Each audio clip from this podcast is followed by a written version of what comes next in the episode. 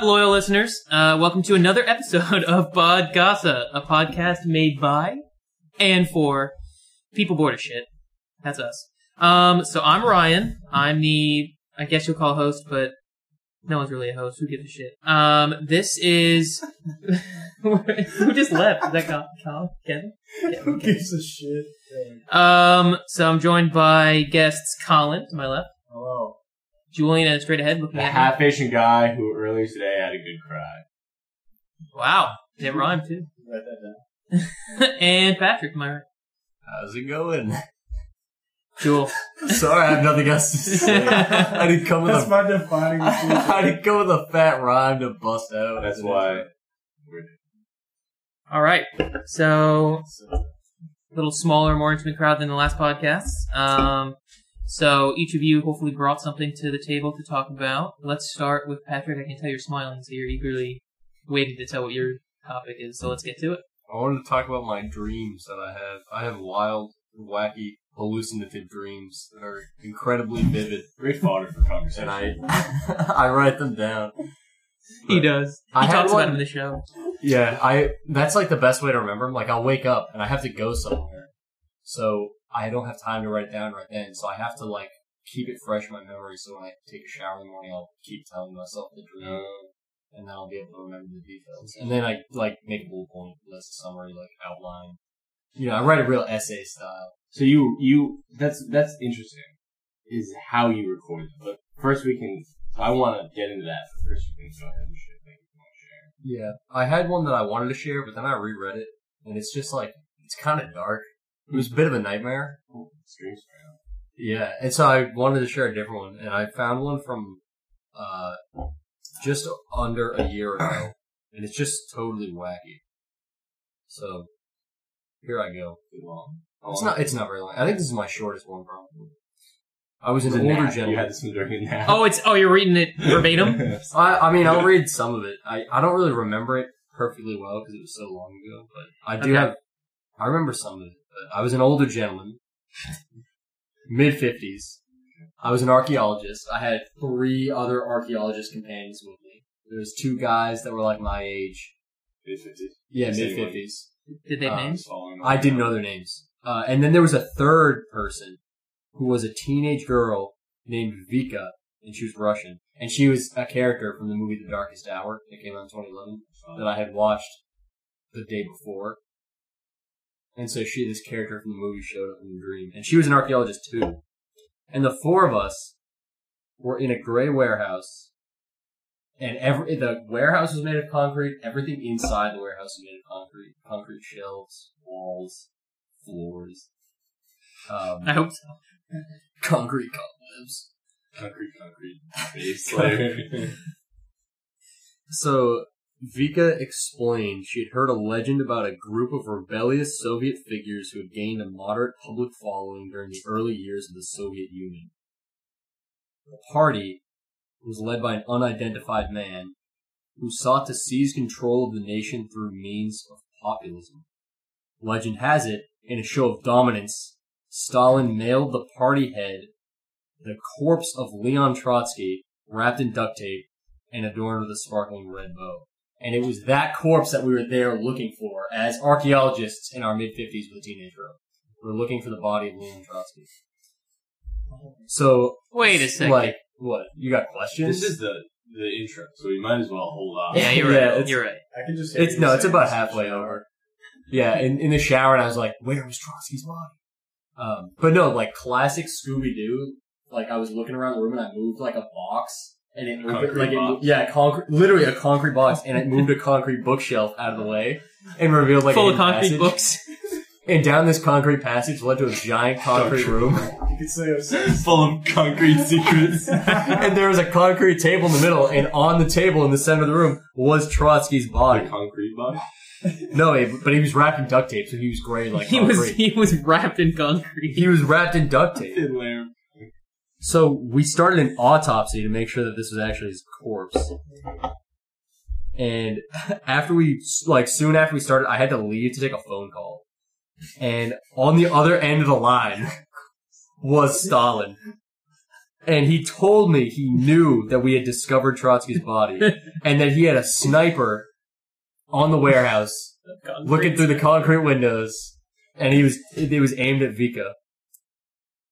And then I remembered, like, in this conversation, I had, like, a flashback to my past, my mid-50 years of living. I realized that around 25. Well, I probably was. Well, I was young.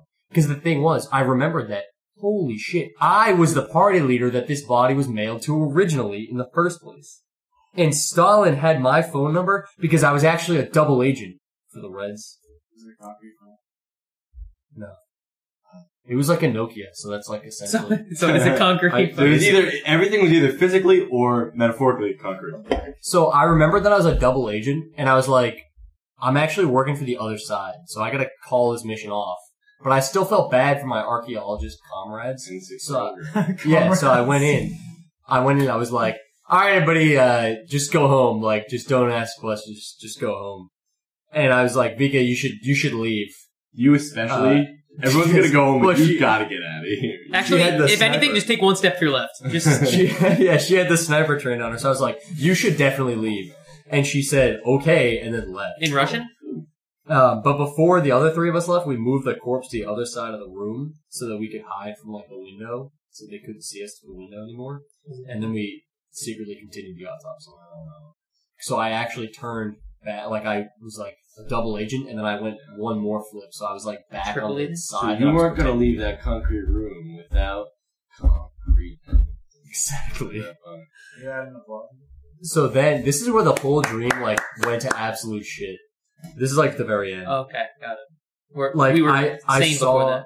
Yeah, well, it kind of made sense. It was like Russian theme, but concrete. I like zoomed, like my vision like zoomed out, and I saw an external view of the building, and I was watching Stalin lead his Red Army against the droidicas from Star Wars, like the ones that are ball shaped with the force fields. Yeah, and a Red Army soldier lobbed a grenade and blew the bottom half of the droidica's body off. And the droidica, like, screamed like a person and, like, was writhing on the ground. And then its little droidica children came out. And it was, like, trying to protect them from the firefight. And I was like, it doesn't know. It doesn't know that it's a robot. It's so dumb. It's not even alive. It doesn't even know. And then, in all the chaos, Vika, like, slips out, sees the chaos, and she puts on a disguise, and she disguised herself as Dora the Explorer and just slips away. Like, she just goes into the stream of droidica refugees that are hiding from the Red Army and just leaves. Maybe. It was her dream, and I was just riding along. But that was it. I woke up after that, and I was just like, I didn't know what to think. I still don't know what to think. Dude, that kind of makes me wonder if there's, like, a chick named Vika in Russia that had the exact same dream, but from her perspective. But from her perspective, she's just with three guys in their mid-50s. Was anything going on? When did you dream this? It was like a year ago. I had just watched The Darkest Hour, so that's where Vika came from. What was the movie? Did the movie have anything to do with, like, geology or... It's an alien invasion. Concrete. It takes place in Russia, though, so I think that's why I was thinking about Russia. I wonder if a concrete mason in his 50s also had the same dream, but it was a nightmare to him because they were all trying to destroy this. Great dream. Yeah, but then there was a sniper that could have potentially destroyed this concrete building. Bullet-sized hole. A concrete mason lives in a concrete house. I wonder if his dream, like archaeologist, or his dream architecture, is just all concrete bed. Maybe he has nightmares of like wooden houses. He's a concrete bed. It's not structurally sound. He pulls a concrete slab. That he sleeps under. It's just drywall. He drinks in concrete. He dreams in concrete thoughts. I worked with a guy who was in concrete. He was fun. Like he was into it? No, like that's what he does for him. And then Thursday, Friday, or Wednesday. Does he mix it? I hope he doesn't. Does he mix the concrete? He would tell me stories about how they would just like booze it up, like waiting for like the concrete trucks to come, to, like pour it. They would get trash. Yeah. Is that why the streets are fucked up everywhere? Well, I mean, the dude doesn't drink anymore, but he went to UMass in like the early '90s, and he came out in that fall. So. he literally goes, "There's nothing like climbing up a ladder to paint a house half fucking shit face, half." Paint a house with concrete? This guy's fucking shit based. Concrete house. He was it Renaissance man? He was like Renaissance fairies? I mean, no. What is a Renaissance man mean? Like a man. A man who loves concrete. Oh, okay. With many skills. Many concrete related skills. I get it. Yeah. An artisan of sorts. That's really interesting. What was that question you had? Oh, yeah, my question was... what the fuck is wrong with you? But so, like, when you write a dream down, you were talking a bit about your process, right? So, like, you wake up, and you don't write it down right then, it seems like. You wait until you get... You go to the shower, because you got to get up for work, right? Is that what it is? So you go to the shower, and you're, like, saying it to yourself to remember it. And then, when does it get... You said that you bulleted it. And then turn it into a narrative. Is that right? Yeah. So, and when do you bullet it? On the way to work? Like, whenever you get to work? And then, or whenever, as soon as you can, and then you just take, like, an hour or whatever, like, whenever, after the fact, to write it into a narrative, once you have the bullets down. Yeah, I usually have the whole thing written down, like, within an hour of waking up. The whole thing? Oh, the whole what you just read written down. Yeah. Okay. Because, like, since I can, like, see it still... I don't have to think. I just have to type it as fast as I can. And so I'm able to type, like, a 2-page dream in, like, 15 minutes. Because you can, like, there's levels of, like... Because when I think of having a dream written out, like, when I write out a dream, it's, like, there's that stilted, like... One thing happens, then, like, I got it from listening. Like, one thing happens, then it just kind of, like...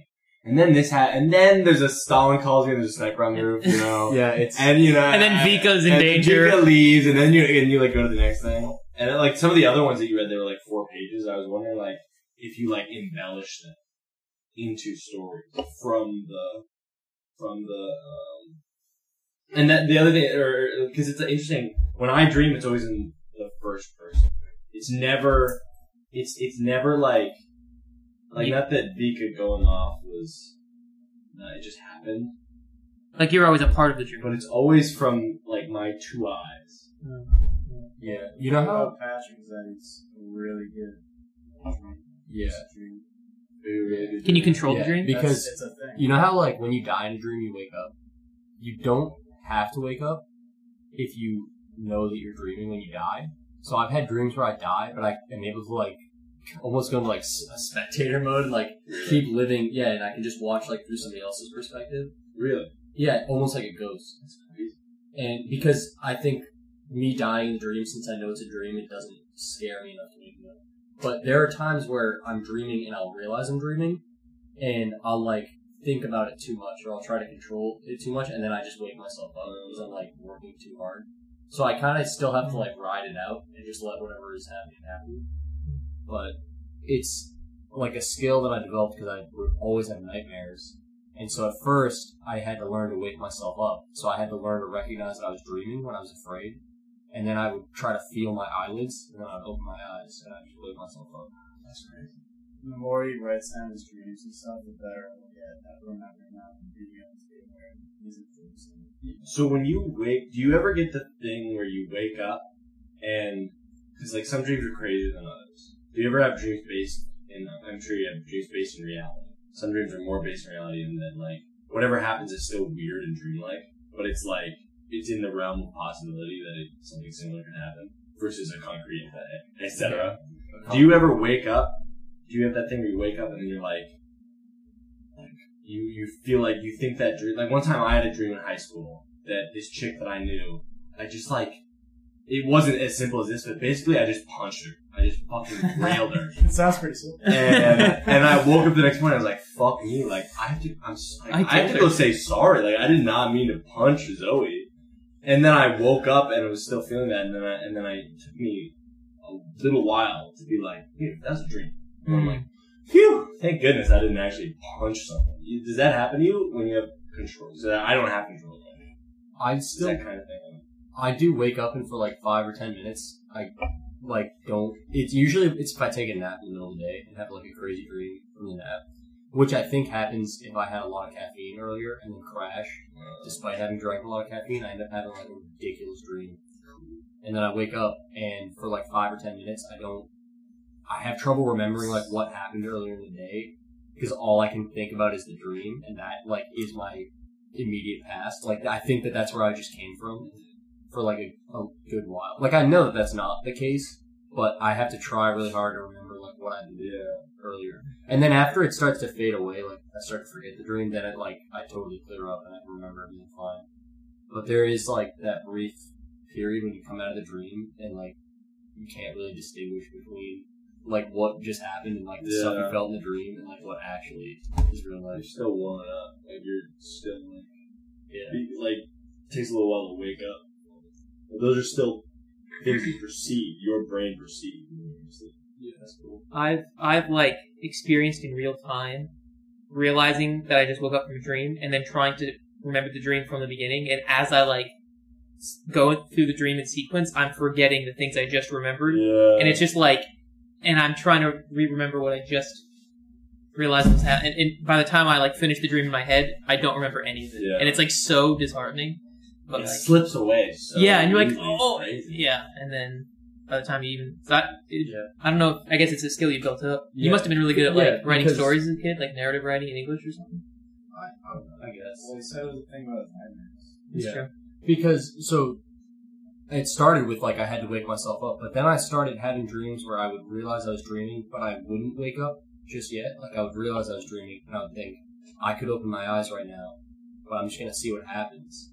And then I would be able to, like, start to manipulate things a little bit. So, you know, like, the thing where you're trying to run, but you're really light, so, like, you're kind of, like, floating, so you can't run very fast at all. If anything, I'd be heavy. But, you know, you're trying to run from something, like, you can't, essentially, for whatever reason. Usually for me, it's like that I push off from the ground, like, to run forwards, and I kind of float up just enough that I have, like, an inch of space between my feet and the ground. So I can't, like, run. I have to wait for myself to slowly float back down. And then the second I touch the ground and I, like, kick off again, I go back up, and so I can't move. But since I knew I was dreaming, I started to, like, lean into it, so then I would just fly away instead. And then I would fly somewhere else, but then if I... tried too hard to, like, think of a place to fly to, for example, like, I would just wake up because I would be too aware, I think, that I was dreaming, like, using too much, like, conscious thought, kind of. I see what you mean. I went in my dreams, I've never had the typical, like, you're in your underwear and flat and, you know, whatever it is. But covered, like, in concrete. Like, I've never, because that's a love, covered in concrete. I'm wearing concrete pants. Oh, glass concrete. But I've never, like, you talk about having, like, you're trying to run away from something, and you realize that you're slipping, you can't get away. And that's, like, that's a really, like, it's, like, I never perceive dreams on that, like, moment to moment, or, like, perception to perception basis. It's more like, I'm watching something play out. Like, there's no control at all.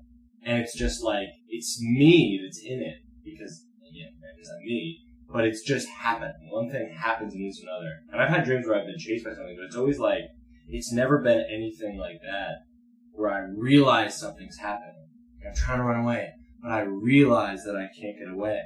And, like, have that cognition of that. That never happened. It's always, like, viewing it. That's most people's, experience with it. Like, Patrick is a very rare, like, type of person that you're interested in. It's like, he can actually lose some brain. That's, like, really hard to accomplish. Like, people, like, work for years to try and do that. You drink apple juice for you, but I mean, I think there are, like, bedtime routines that help. There's certain tips. It's not just going to grind. If you have, like, a consistent bedtime routine, sometimes you can remember going to sleep, and that's how you remember that you're dreaming. Because, like... You sort of come into a dream, like, in the middle of somewhere, and then if you can remember, like, I went to bed and never woke up, so I'm dreaming. But that's not how it happens. There's a strategy of, like, recognizing certain consistencies in your dreams. Like, when you wake up, like, this thing is a common trait in my dreams, and so next time you dream, you try to be like, oh, this is happening. I'll try to remember that, like, in your dream. Like, you come to sleep. There's also studies, because I'm in a sleep seminar, like, course. Psych, and the way they try to study lucid dream is, like, the lucid dream will be in the bed, and when they are, like, consciously lucid dreaming, they'll move their eyes, like, up and down. like while it was sitting. As opposed to like typical rapid-eye movement. Yeah. That's different. Like no theater. Yeah. Like that's like the signal. And you know, I mean, it's so like hard to tell because you don't really know if there actually exists just because our eyes move a certain time. Usually you should ask it. Yeah, but I mean, that's the whole thing about psychology, ethics, and like they could be lying just for like the whole what's that called? Performance bias, maybe? Yeah, performance bias. Like they you go into it as the lucid dreamer, so like I have to produce, you know. They're expecting you to produce a result, yeah, so I will. So I'll, or even you know, fabricate that. Or trick their own self into thinking that it happened. Yeah, that's what you do. But you trick yourself into lucid dreaming. Trickish. I'm thinking now about the first dream that I wrote down because the reason I started writing dreams down was because I had a nightmare and I woke up and I can remember the whole thing. And I was like, oh, I wonder if I should write this down.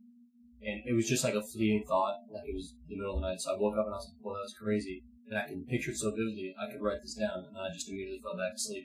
And I went back into the same dream, and it was weird because I knew it was the same dream, but I was in a different place, and like with different people, but I still, and so it was totally lucid, like I knew I was dreaming immediately.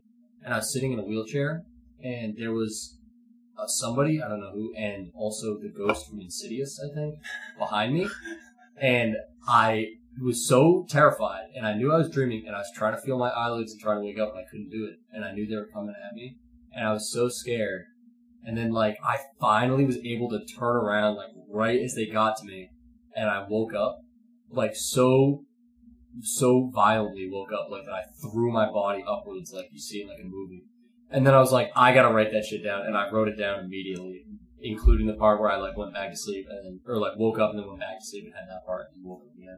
Mm. So, I definitely am not, like, I can't do it every time. Oh, yeah. I don't have, like, mad control. It's like every once in a while I get, like, a good dream, or maybe halfway through I start to, like, realize that I'm dreaming. So, it's interspersed into regular dreams. Yeah.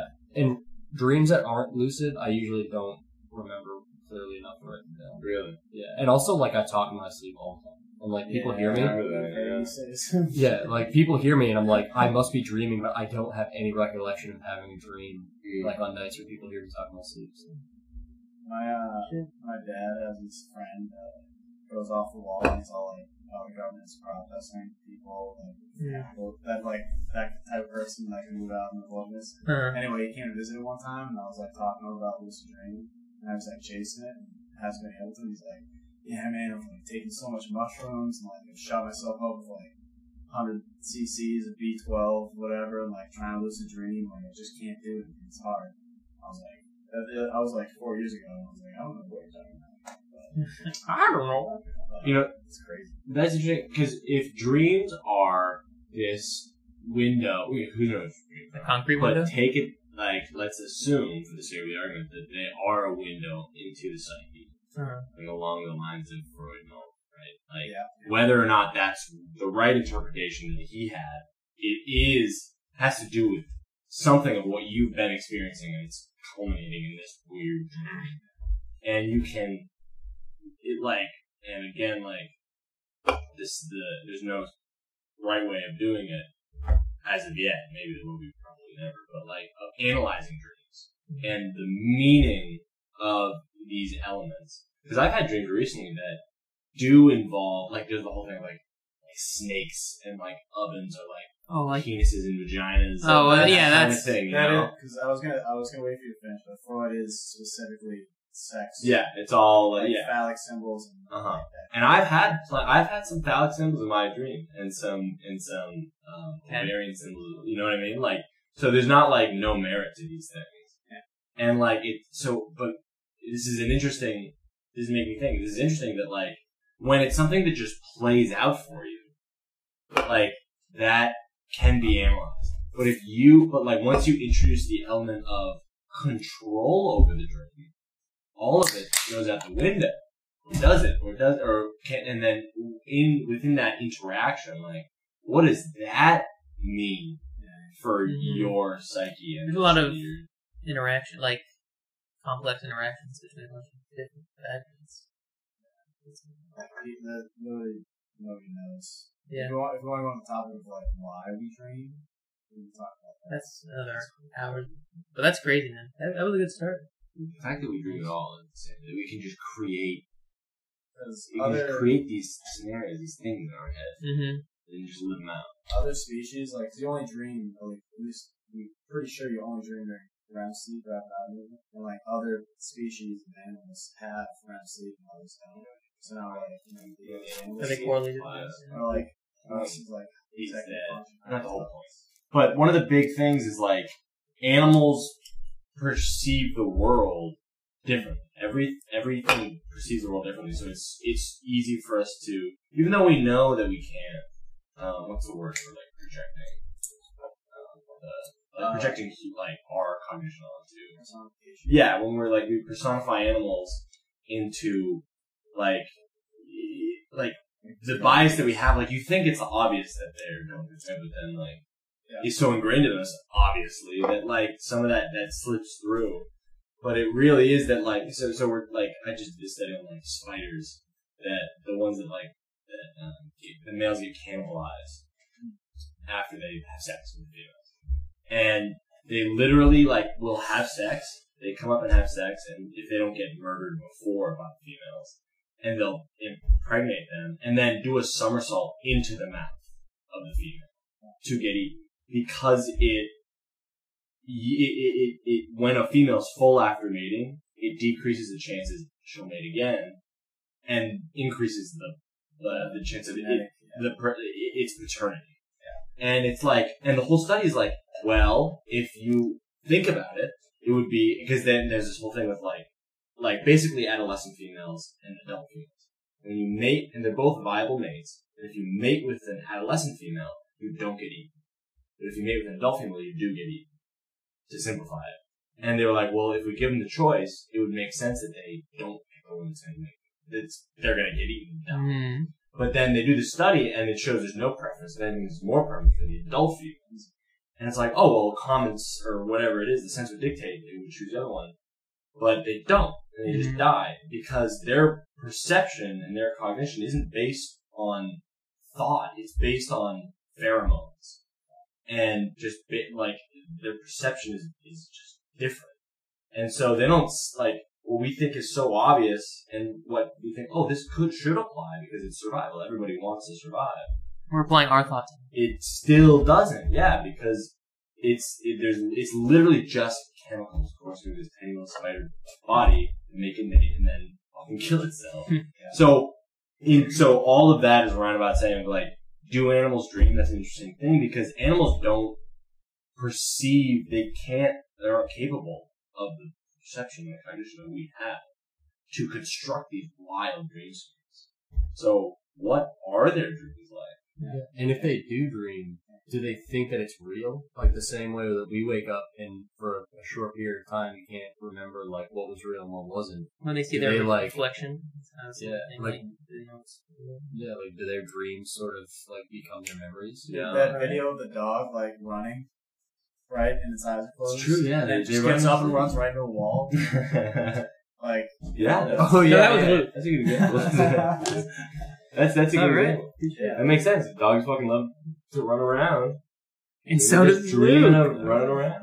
And then it wakes up and it keeps running because it thinks that was real. And we have no problem. That's a good crack. Alright, good start, man. Yeah. All right. I personally love that moment of waking up, especially because you only wake up in the middle of the night when it's a nightmare. Like nobody is having a great dream and then wakes up in a cold sweat. Or if you gotta pee. Or you gotta pee. Or you don't. But like I love. Or you gotta vomit. Waking up in like in that cold sweat and just being like, you have this like insane dream and you wake up and you're like. Heart rate is going and you're like looking around and like you realize that you're in your room and it's not real, but you're that sense of you wake up in a Denny's dread. Yeah, you wake up in a Denny's, but you're sitting here and you're in your bed and you're safe, but you like tuck the covers in and you can't go. You keep making sure to look around and like so that even though you know it's just that was the dream, this is reality. You're still like you're looking out your window and you can't. You're not that. Carries into reality. Yeah. That feeling that you can't shake for a while. That's cool. All right. Tom, you want to share your piece of what you were going to bring to the table? Yeah, I didn't have anything until I went to that piece. Okay. Or, well, now you do. Adult beverages. Now you do. So yeah. Share with the class. So on the subject of sleep, I'm about to say my piece. So in this same like sleep class, talking about like sleep deprivation and how it like basically just destroys adolescent development in the brain, and it got me thinking about how you know, in high school, like, did you guys have early like start times in high school?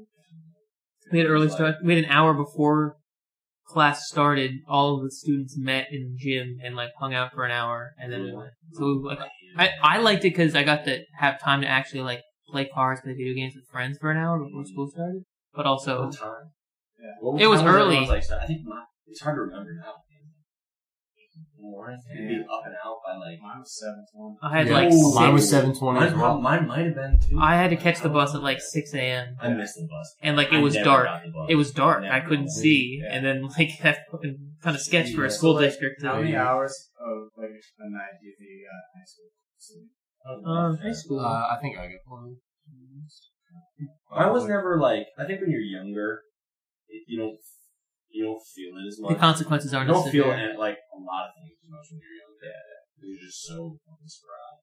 But because I never felt myself falling asleep in high school. I mean, I definitely fell asleep in classes, but it was never like an overwhelming like exhaustion that I feel being a college student. And I'm not even that. And I'm not even a college student. I never stay up past like no matter what it is. I'm never. There's like maybe one occasion I was up past like 1 or 2. Which I can't do work. But, yeah, sorry. Yeah. Well, at least from my experience, like, I didn't get, like, a lot of sleep. Like, I remember falling asleep during, like, freshman biology, like, tests. And my teacher would have to, like, wake me up to finish the test. And, like, I always did fine. Like, I was a great student, but, like, I didn't really think about it a lot. Like, how sleep deprived I was. Like, but anyway, so it got me thinking about, like, how it's fucked up. Like how schools and like the whole education system is like structured around, you know, that whole farming ideology. That, you know, I don't want to like go into that whole rabbit hole. But anyway, it makes because you get it all out of the way. Yeah, so then you can go home and work. It honestly makes sense. Oh, I see what you're saying. Like when school, the hours of school was based. I thought it was like you get the work done early and then, but I see what you're saying. Work and then go home. Yeah. So the kids get their education and go home. Their parents like. But now it's, you know, we're in the 21st century now. It's like that those don't apply, but our school system is still under that structure. It's like really not good for adolescent brain development. And then, so basically it got me thinking of like how, whatever, school's trying to change it. There's a whole fucking thing about it, whatever. Yeah. And then it got me thinking. Well, that's where the thought of, like, how, you know, that structure of school also affected my attitude towards learning and, like, the school itself. Like, in high school, like, I hated school. I loathed. Just because you were tired, probably? Just because I was tired and, like, I didn't, like, nobody, everyone's like, oh, I'm never going to use this, you know, like, math, like, that whole, like, idea. And, like, I had a very bad attitude about like academics, even though I was always like a great student, like I was still gonna work them. Yeah. But like because of that sleep and like the whole attitude about going to school, like mainstream stuff, like really affected me now. Like going to college, you know, now it's like this is a time where I'm supposed to like love academics, you know, and I like I love psychology and whatnot, but and I'm working like towards flipping that whole mindset, but you know, it got me thinking of how different my like idea of academia and like learning and gaining knowledge would have been different had like the school like public education had been different. So that is my piece. I don't know if this is in a different vein, but I was gonna say when I got to college, being in a lecture of like 300 people is not the same learning environment as being in a class of 30 people. Like when the teacher knows your name and like knows how you do in the class, like they can get a sense of people's grades. They know like where people sit typically and stuff. There's accountability. Yeah, like accountability, but also just like I get so much more motivated when I know the professor because it's in a sense I don't want to disappoint them, exactly. Which is strange. You have an actual relationship. Yeah, and now. And it started, like, last year as a junior, and now as a senior, I'm back in classes of, like, 30 people. And I'm like, I do fine. Like, I don't feel like the workload is too much. I'm more motivated to get work done and participate in class because it's so much more rewarding. Whereas if you raise your hand and answer a question in a 300-person lecture, you probably have to do it, like, 3 times before the professor even asks what your name is. And then probably even more times before they remember. And then you're also putting yourself out in front of hundreds of other people.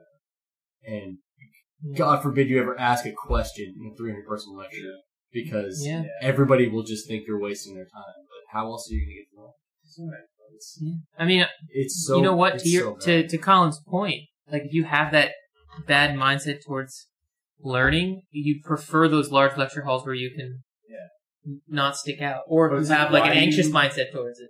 Which like, is why do you prefer it? It's because you don't have to engage. Yes, but then at some point, hopefully, people realize like they do want to engage, and then in hindsight, they regret all the times they like hid themselves amongst the crowd of people. Yeah. And it's like the difference between fuck, I got to do my biology homework, and I'm gonna study for this test that I genuinely want. It's for my learning, and does that happen often? Yeah, I said, I hate. I want to study because I just love learning about it. Well, that's my point, right? Maybe not for anything. I just want to know. I just want to now. Does that happen? For me now, it's not for an exam, but for like a presentation or something. Like I've been doing like 2-minute presentation, 5-minute with slides, 10-minute with slides. And like it's like junior year writing, but it's all seniors.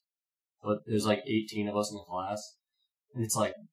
It's the first time that I actually know every single person in the class, like, by name, and I've seen them all do presentations, and they've seen me do my presentations, and, like, we actually record, like, notes of, these are the things that this person usually has problems with, saying, or pausing, or speaking too quickly, or, you know, forgetting what to say, or whatever, and, like, we actually, like, go through it, give genuine feedback to each other, and, like, I feel like it's actually productive, and it's become, like, the class that I value the most because I feel like I'm getting the most out of it. But at the same time, I'm like, it's the least useful for what I want to do because it's about writing, you know, research grants and stuff. So, like, trying to get money for research. I'm like, well, I'm going to an industry job, hopefully.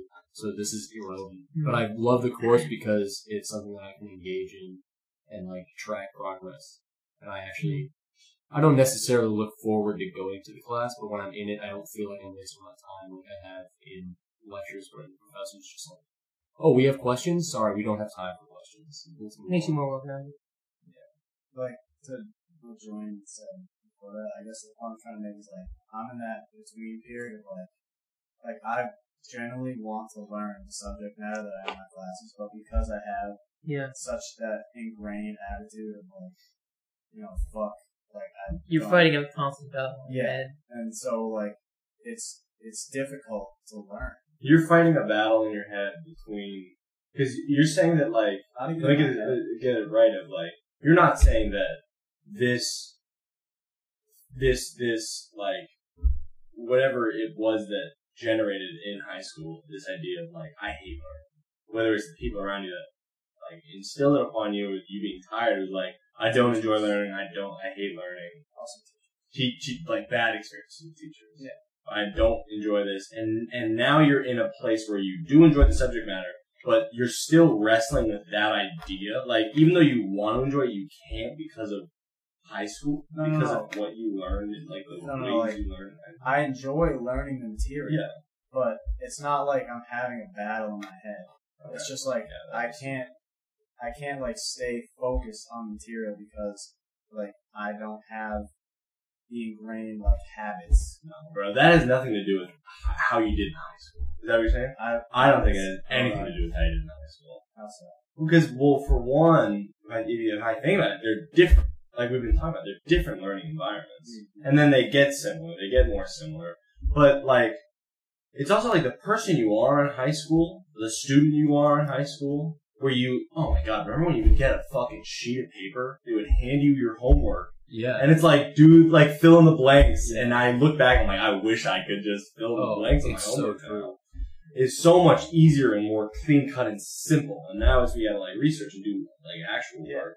And then, But that's, like, my point, like, it was so easy that it became a chore. It's all about perspective. And then once it got harder, it was only more of a chore. It's about perspective, because back then, that's all you knew, and all you knew was, like, high school learning. And it's like, I gotta do my worksheet so I can go to sports later, or do whatever I do as an extra figure, and then I wake up to that thing. Looking back in hindsight of what we have to do now as college students, that's more ideal way to do work. And honestly, I think it yields better results because you're more accountable, because you're in a smaller classroom. It's more like, we're dealing with a lot larger scope, difficult subject matter, but when professors would go through the trouble of, like, outlining everything you need to know, that was a lot better. And, like, so, it gives you the tools to learn how to study things without really forcing you to, like, really study on your own. And then you're in college, you're gonna have to you have to learn how to take notes, and you have to learn how to, like, just owe the lecture until, like, figure what's important to yourself and all this stuff. Yeah. And they were right to understand.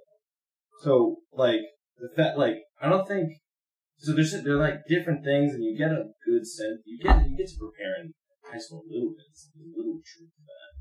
But it's like, for, like, going into, like, I don't think that defines what kind of student you are in college. Are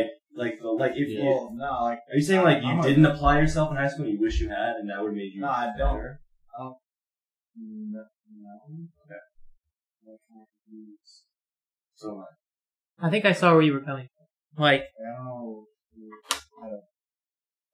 you now enjoy the material that you're learning, but your experiences prior to college learning material was in an environment that wasn't conducive to learning. Well, yeah, I mean, like, I learned everything. I was an A-plus student. Sure. But it didn't provide motivation to, like, learn other than you being motivated yourself. Yeah, it was like, you have to take 7 classes, and you have to hold up from all of them. You have to get it done by a certain time. It was a chore, and I had, like, multiple things to do, and I was sleep deprivation. So I fell asleep in class, right? I didn't want to, like, do the work, and still did, because that's what you're supposed to do.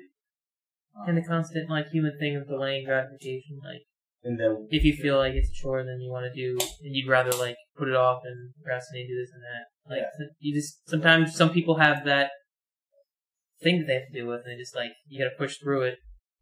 And, not all people experience, like, learning that way from the get-go, but some people do.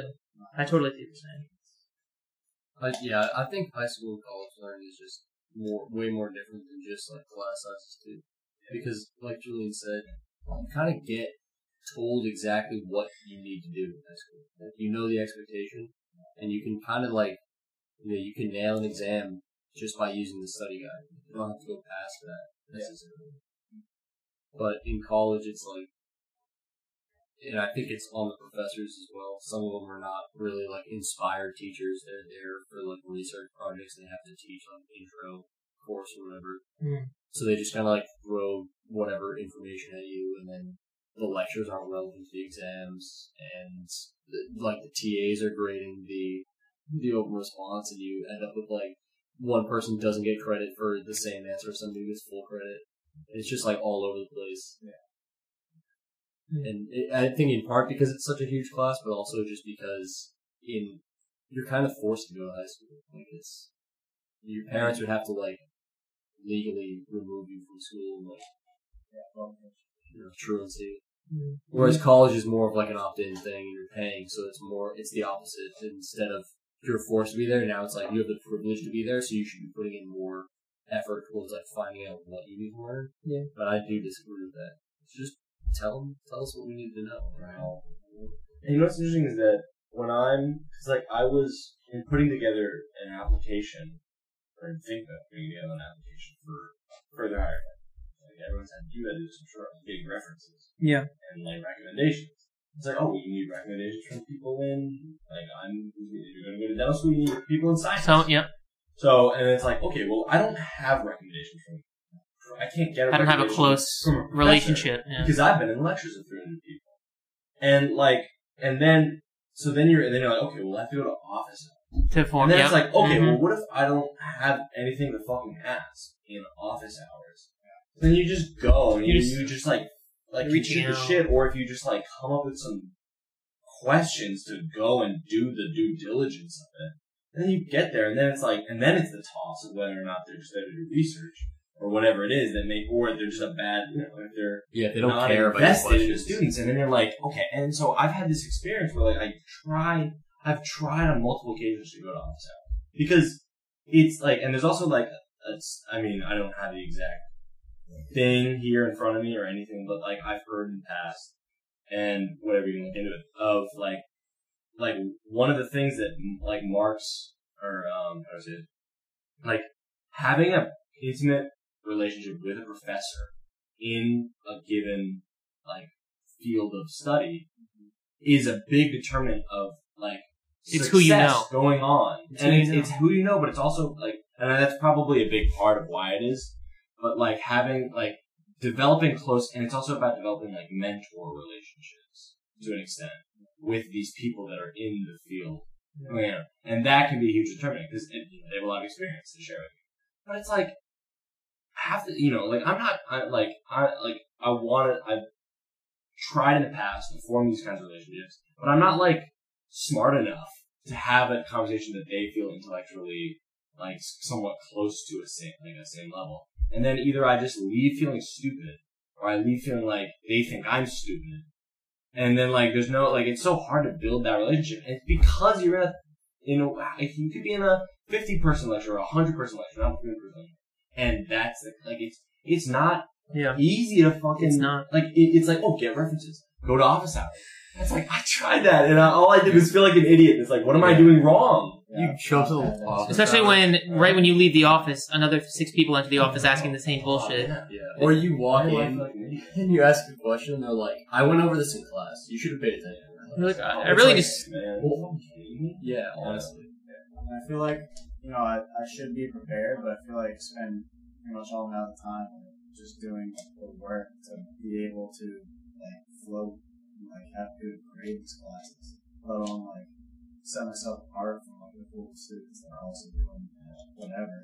Like I went like the same thing. I went to an office hour with my professor, and I was like, I'm gonna make a good impression. Like I have some questions to ask, and I sat down. I was like I felt I didn't know what to do. And like he was nice and all, but like I felt like I didn't gain anything. And it's like, oh, you gotta go every week. What if you're not someone who needs to go to office hours? What if you just pay attention to class? Or it's just that intro whatever class where you don't need to, there's no need to like go on. It's like, oh, then you have to make the effort. Whatever it is, it's not conducive. So when you have a smaller class, I mean, my junior writing class was similar. For better or for worse, my professor knew me. And whether or not, because then, it's the more accountability, you're under more scrutiny to perform and to at least turn shit in on time, because then, they're going to be on you. But it lends itself to an actual relationship, good or bad, or it's an honest relationship regardless. They know who you are, and if you're struggling, they'll see it. And if, they're not going to see that in 300. You don't turn your shit in at a 300-person lecture because you're struggling with something. They're not going to see that. They're going to see, well, this kid doesn't give a shit. Yeah, they're like, oh, they're just on the other end of the bell curve. Yeah. Like, that's just somebody they're going to either have to change their major or drop out. Yeah. That's actually... what happened to me? I don't talk about this often, but I did get kicked out of the biochem department once. Oh, once upon a time. Some spicy material. Yeah, I did. I got a C- in Calc 2, and I was supposed to meet with my advisor for it, but I didn't understand that there's a difference between meeting with your advisor and meeting with a peer mentor. So the advisor appointments were all booked up because, class enrollment was coming up. So I walked into a peer mentor office hour, and they said, C- in Calc 2.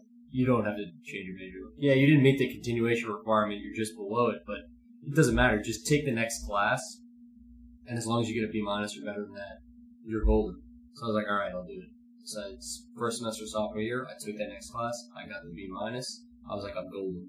And then second semester sophomore year, halfway through, I get an email from my advisor, and it's just like, it's like, change your major, or we will change it for you.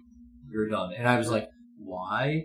What's going on? I emailed back, and like, can I meet with you and talk about this? And she goes, the time for meeting is long gone. Yeah, she was like, long gone. You should have reached out to us before. You had many opportunities to address this issue. You need to change your major. Wow. And I'm like, okay, so I changed my major, and then I had to do enrollment. And I was like, well, I'm going to reapply to get back into biochem, so I'm going to take all biochem classes, but I had to move to biology advisor. So I go in, and I'm talking to the advisor, and I'm like, these are the classes I will take. And he goes, why are you taking biochem classes? These are electives for your major. You should be taking, you know, these biology core classes. And I said, well, I'm going to apply to get into the biochem major. And he goes, why aren't you in it already? I got kicked out. And he goes, you got kicked out? For your grades aren't bad. Like, this isn't that bad. And they kicked you out? And I go, yeah, I'm going to reapply at the end of the semester. And he goes, look, I'm just going to sign you off on this. I'll remove the whole, like, do your thing. So I wrote a whole, like, I mean, it was like a page and a half. You wrote a whole dream. A whole page and a half essay about a dream that I had about being in the body. You submit the wrong thing. Wait, don't read that, No. There's too much concrete information. I swear I didn't kill Trotsky. But I wrote like a page and a half essay. To Stalin. I was like, I want to be back in the Bakken major. I submitted it. They get my transcript for that second semester sophomore year. I had like the best grades I had gotten up to that point. It was a straight line up from the first semester, and that fourth semester, just every year or every semester, the GPA went up. Good shit.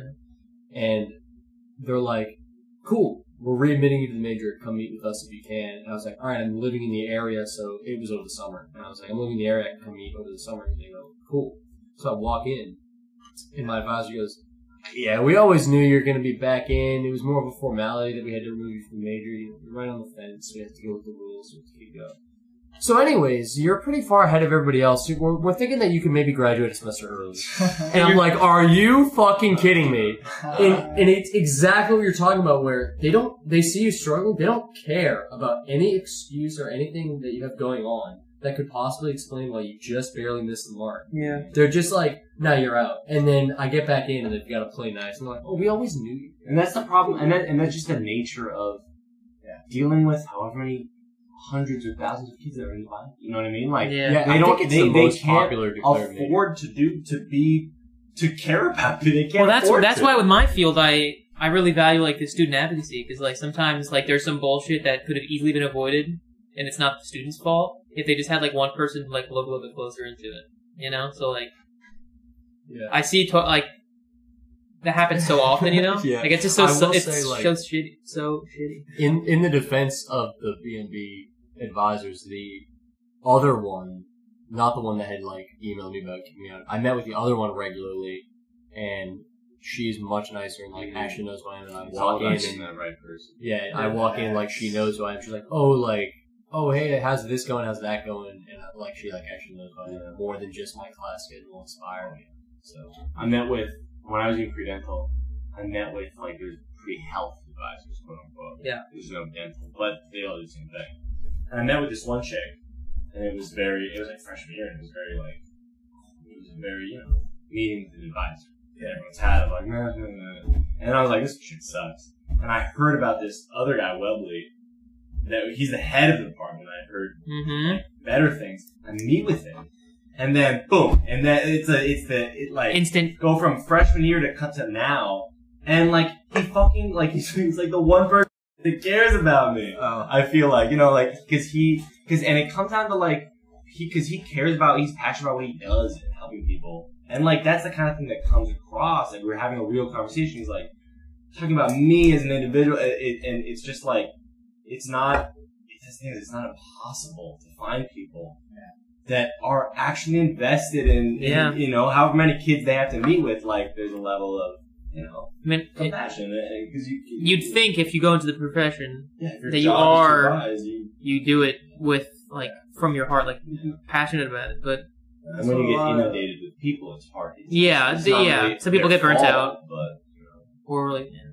That's a lot of like professors say too. Is like, you know, we're here to like help you. Like, we want to talk to you about like this stuff. Like, that's why we're here. Mm-hmm. You know, that's that one professor and like how they, you know. But all the time, it's like, you know, you're just here, you know, for their own. I'm a researcher, yeah. And then it leaves you as the student, the person who's supposed to, like, going back to, like, you're the kid who's supposed to want to be excited about learning. You're supposed to be here because you're an academic and you want to further, you know, this whole fucking, like, the idealistic view of, like, going from college to learn some shit. You want to be enthusiastic about that. So many people aren't, but it's like that, and then you want to take, it's like, I'm going to take that step. I'm going to go to office hours. I'm going to, like, try and do more, and then you're just met with, like, dejection of, like, that was not, like, and, you know, it's not their fault, but it's like, they don't really give a shit about me, or, you know, and then it's easy to feel like you're nobody, because some people go here. And, like, sometimes you get that special connection, that's amazing, that's really for you, but for the vast majority of people, it can hurt, which stinks, which is unfortunate, you know, but... to circle back, like, a good example of that is, like, in high school, like, a majority of people hate, like, reading, like, those reading assignments, you know, like, you don't slap a book on you, it's like, I'll read 3 chapters, but I'm not, and then, you know, it makes you not enjoy, like, just reading, like, so I grew averse to, like, just reading, and now, like, I know that reading is, like, the quickest way to further your education, like, your knowledge is in books, man, it's like, you know, that's the one true way to just fucking increase the capacity of your brain and whatnot, but, like, I'm still fighting that. Like, my profession is, like, you gotta read articles, scientific articles, and sometimes long, you'll be able to, like, you know, pick out important pieces of information, but, like, and, you know, I know that's the one thing that's gonna separate me, like, keep me informed on, like, updated psychology, you know, studies, and, like, what's going on. It's, like, doing homework, but, like, I'm fighting that, like, I'm starting to read a page, and, like, everyone says, like, read a paragraph, and then forget, and then you gotta go back, and, like, the whole thing, and you get bored, and, like... That's interesting, and I don't think you can, like, that's something that, because that's something that, like, no matter who you are, and there's exceptions to the rule, but, like, reading scientific articles it's not an easy thing to do. No, it's not a pleasurable thing. It's definitely different. But, like, that doesn't, like, you can't blame that on high school. Because, like, what, like, the reading you do, like, well, because it's also, like, you're different, you're however many years removed from that person. Like, when you're in high school, the extent of your reading and analyzing is, like literature, it's like The Great Gatsby, and like, Catcher in the Rye, and all these things, and that sucks to read when you're that age. I mean, there's plenty of people in high school that really do take to that, but I think it takes a lot of people a lot longer. Because now, if that's what I got to do, I mean, you can do that if you go and take, you know, if you become a philosophy major or whatever. Like, it's not like, you know, there's avenues for further exploration into that. But I would love to do that, to just read those kinds of books. Oh, yeah. And analyze them and do it in, like, a... I think you just have a different perspective on it than other people. Because some people, like, that foundation of how they, like, learned what reading was and what it meant and how it made them feel... Yeah. Like, still affects them, even if they're a new person. Like, sometimes people just can't escape that feeling and move past it and be like, "Well, that doesn't matter anymore. I'm a new person." All right, that's what I'm trying to say. Like, that shit started in high school, and that has. And he knows that it's irrelevant. My learning, but like, it's just like the foundation since then. It's just like it was built on a rocky foundation. Like, I look back on The Catcher in the Rye and The Great Gatsby, and like, The Catcher in the Rye is my favorite book that I've read. Like, Phonies, like Where the Ducks Go. Like, I love that book in the moment. Like you said, like I hated. Like, I hate reading Frankenstein, like, all these books. Yeah. But, like, that leads into how I've developed my attitude about reading things. And, scientific articles. That dislike it. Yes. Like, they're no doubt harder to, you know, digest and, like, not easy to read. But, like the same attitude about being excited about reading The Great Gatsby, you know, should translate to reading about something that you enjoy the subject. You know, like, that is just an attitude that degrades that. I get what you're saying now, but I don't, like, fully agree with that. But I definitely, I do agree, but I see where you're coming from, but it's just, like, I don't think it does translate that much, but I definitely see where you're going. It's like, if you're comparing, like, having to read scientific articles and feel that's a drag to, like, reading books about, you know, like the human condition or about, you know, narratives, essentially. it's kind of like the same, typically it's the same kind of time commitment. Like, it'll take a few hours total to read, like, a narrative book, and it, like, I could probably read, like, maybe one page a minute or something. Pretty average reading pace.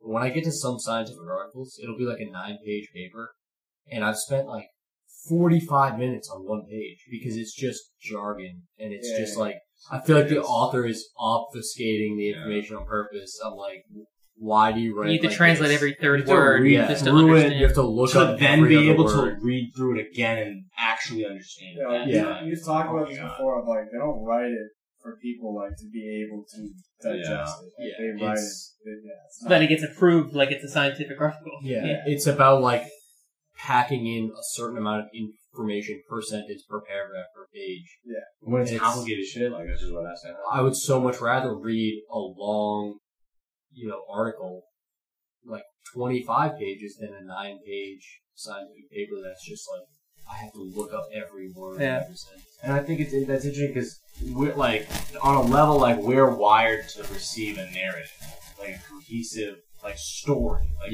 that's what we're disposed to like, to read and understand and relate to, and that's what we desire. But then it's both right. They're both writing. It's all words. It's the same thing on paper. It's the same. You know what I mean? But you know what I mean? It's the same thing. But it couldn't be farther from like that's why I feel like it doesn't translate. Yeah, is what I'm saying is because like a novel or like that, it's not the same thing. Even though they're both the written word, and it's not. They do not. Two different uses. You know what's crazy is I'm realizing that I read the book A Crack in Creation by the two women that just won the Nobel Prize in Chemistry. They co-authored this book, I believe, or actually, sorry, I think she. The Jennifer Doudna co-authored it with someone else. Dude. But I read Jennifer, dude. Jennifer, dude. I read, you just got the Nobel Prize, like, dude. Narrative-esque novel on CRISPR, and it's like 300 pages. It probably took me, 7 or 8 hours total to read. And I also, after I read the narrative-based book about the journey of discovering it and like the things that they thought about it and all this stuff. I then read the actual paper, and it's like 9 or 12 pages or whatever. And I read the paper after reading this narrative book, and I didn't understand like anything in the paper. Even though after I went back and reread it again and then again, I realized I did already know all the information in the paper because I read the book about it, this long form book. I just realized this just now, that it's crazy that I didn't understand anything in that paper. Even though it was written about something I already knew, everything that was in that paper. Wow. So, yeah, I forget what stance people were taking on comparing narrative books to scientific papers, Yeah, but just to like circle back to complete my point, I guess, in brief, what I'm trying to say is not the material itself, but the approach to approaches 90% What was the approach that was so wrong? Don't want to do it. So your approach. I thought you meant like the approach that it was taken in teaching you how to approach. Like, no, the teachers always wanted him to learn. Yeah, it was but like his personal approach was like, I don't want to do this.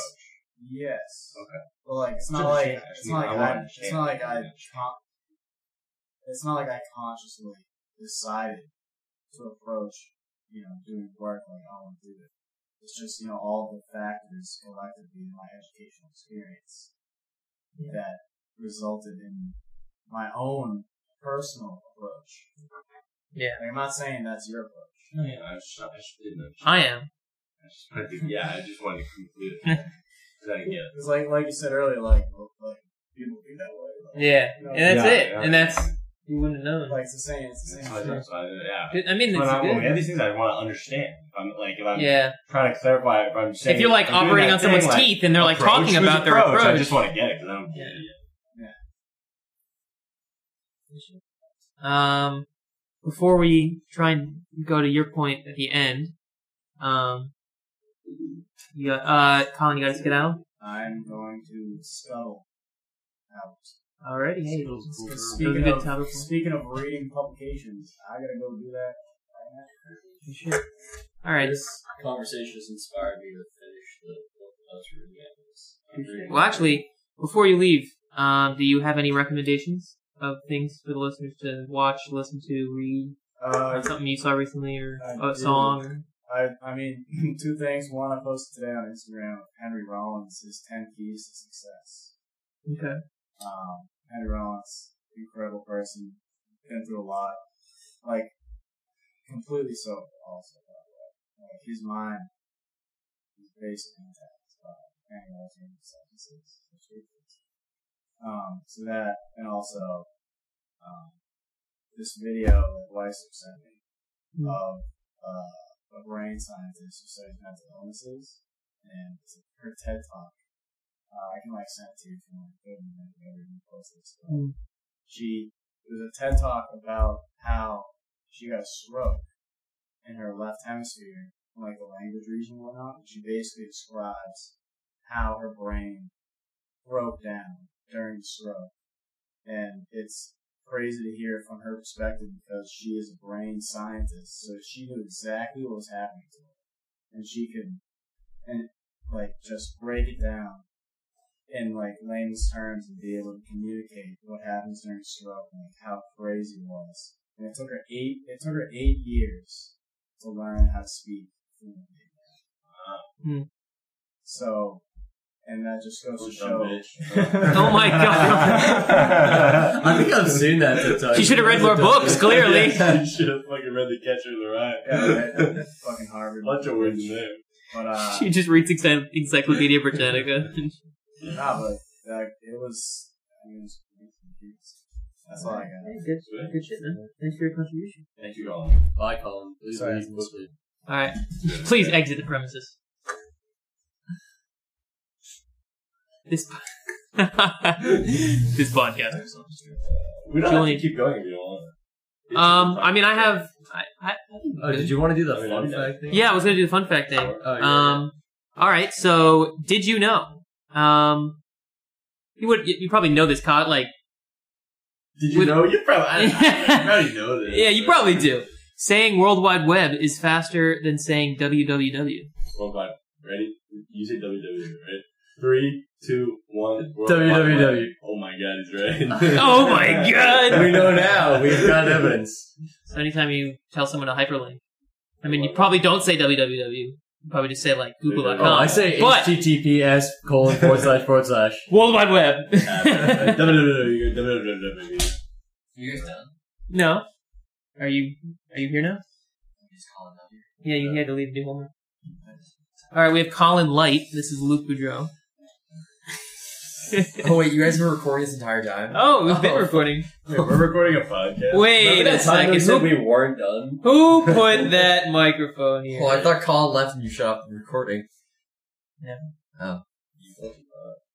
Anyways, what's the next? On this day in 1932, Thomas Edison died. So if you're out there using electricity, take a moment and... Dude, I got a fun fact. No, on this day, a couple years ago, I don't remember exactly how many, Fallout New Vegas came out.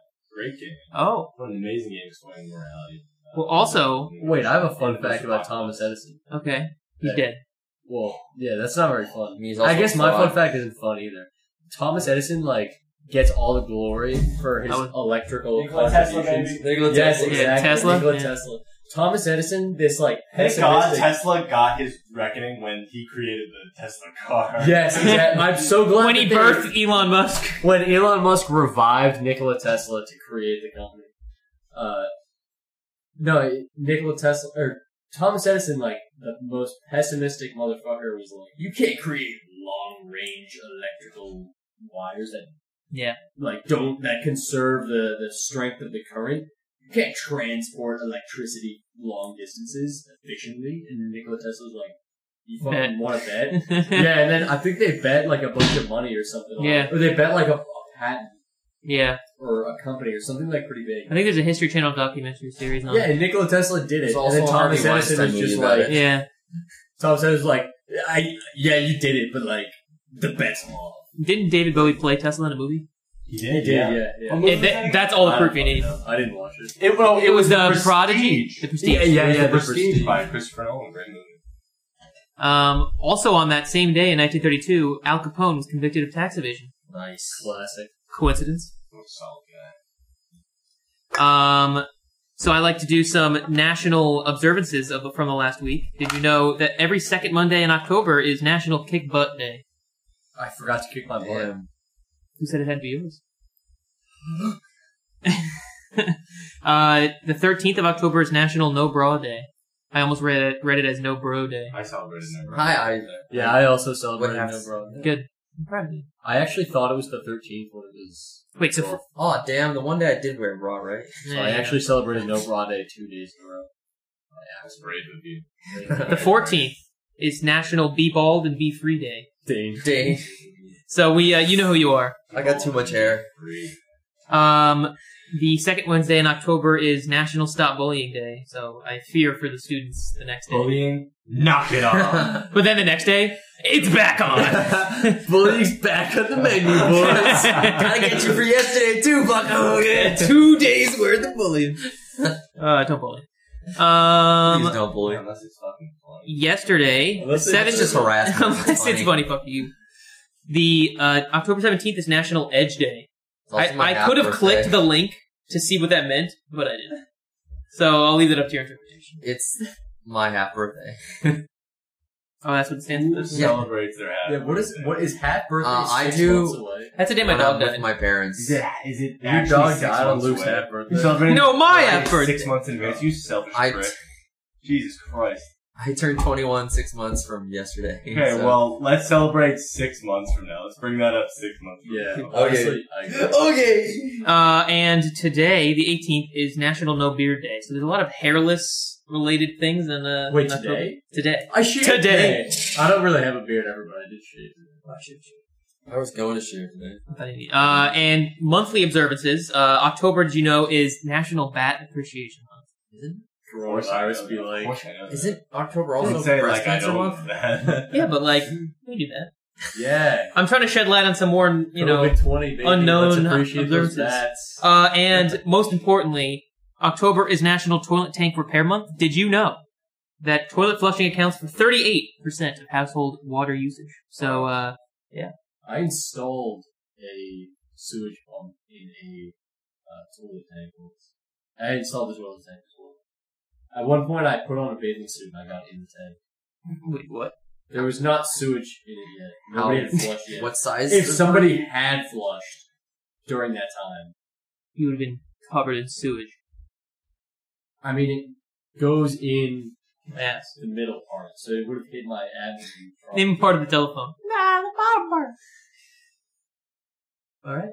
I don't know. That's just my phone today. Well, if you're on the toilet right now, send us an announcement. And then, do you have recommendations, Julian? I know Colin shared his. Do you have like a movie podcast? Yeah, I do have recommendations. Watch Legion on Hulu. It's really fucking good. We just talked a lot about dreams.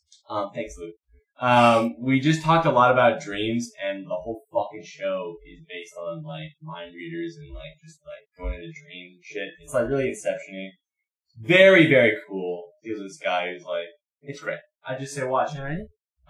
And then also, I watched this guy Papa Gut on YouTube.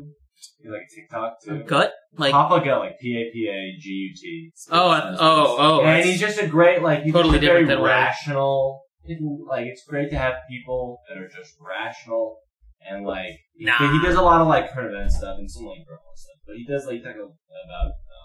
News and some politics, and it's just really rational conversation and thought, which is good. All right, Matthew. When Colin reminded of TED Talk, I was reminded of the TED Talk that I remind people of TED Talks. So I recommend watching the David Blaine TED Talk on how he broke the world record for holding his breath for the longest time. And was he holding his breath while using, like, was it during the TED Talk that he was holding his breath so he wasn't actually speaking?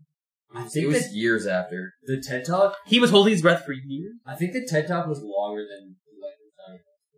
It definitely. Oh, because I think he held his breath for 17 minutes, and the TED Talk is 20 minutes. That's long. That's still fucked up. What, for 17 minutes? Our TED Talks usually pretty short. TED Talks. That's what I just said. What did you think he said? I heard TikTok, and I was like... No, he said...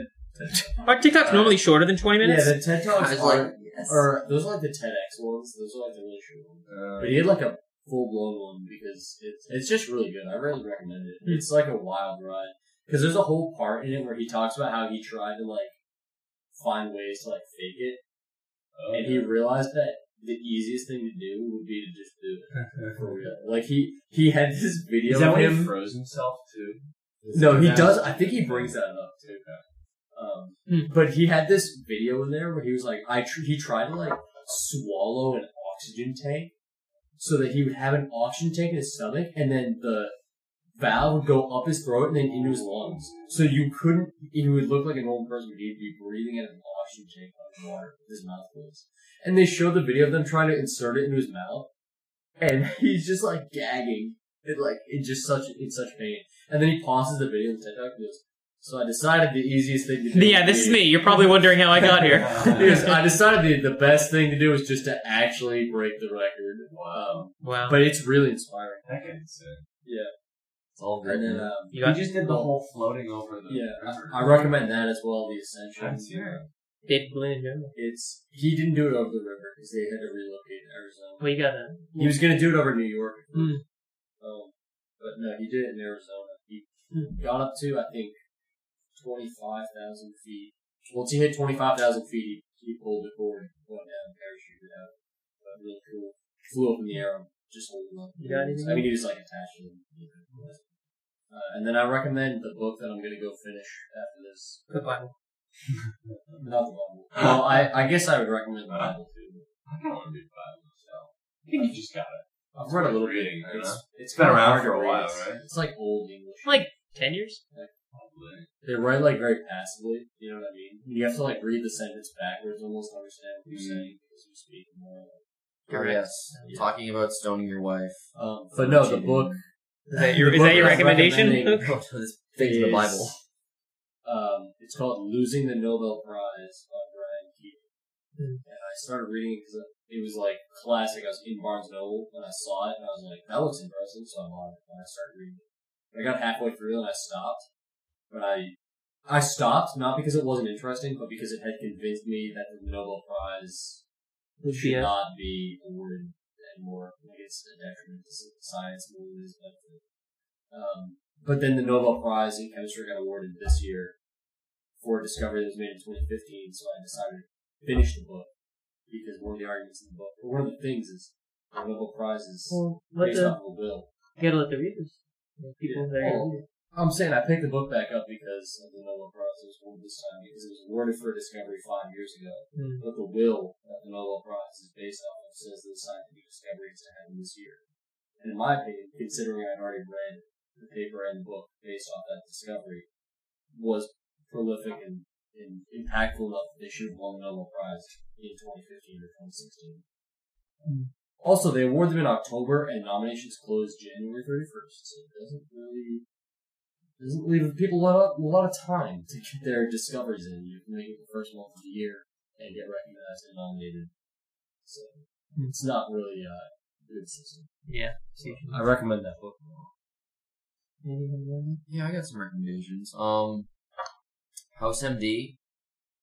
It's on Amazon Prime.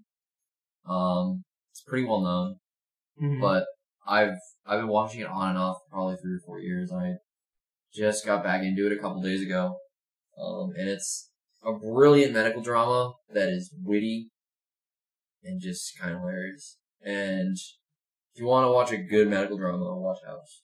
Okay. I don't know anything about the realisticness of it, but it's written. They really filmed it, so it is really in a house. I mean, okay. I got a book recommendation or a book series. I've been reading these books like I would eat Pringles. The past probably 2 months, Dresden Files by Jim Butcher. Great series about, like, magic in a real society where wizards are real and all the supernatural is real, but essentially society, like, just puts them off to the side because that's what they were told. And they're really riveting books. I think I've gone through 6 books in the last 2 months. I listen to them because they're read by James Marsters, the same guy who plays Spike in Buffy the Vampire Slayer. Yeah, it's not really a guilty pleasure, but it's definitely more of a pleasure. Yeah, they're just they're not like literature or anything, but they're entertaining. Yeah, it doesn't have to be. I guess so. I would say mine is a social dilemma because I saw it on Netflix last week. Oh, did you see that? I mean, yeah, see that. It's heavy stuff. Yeah, it's real. You know, like it's real, and you're like, oh, that sucks. What is that? It's about just like the nature of big social media companies and like how they operate and like monetization, and that's what fuels them rather than like the true user friendly experience and like the consequences. And you know, they have interviews with former workers that like were head of the departments at X company. So it's crazy, yeah. It's like you hear, I've read articles before that were like, yeah, the top people at Facebook don't let their kids use social media. Yeah, and you're like, huh.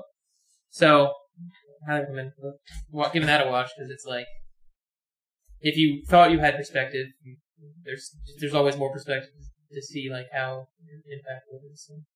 So, do you want to end on what you had to talk about? Yeah, you can say that next time. All right, cool. Well, I think they worked out pretty well. We've come to at the end. All right, so thank you guys for listening if you made it this far, and we'll try and make this more of a weekly thing.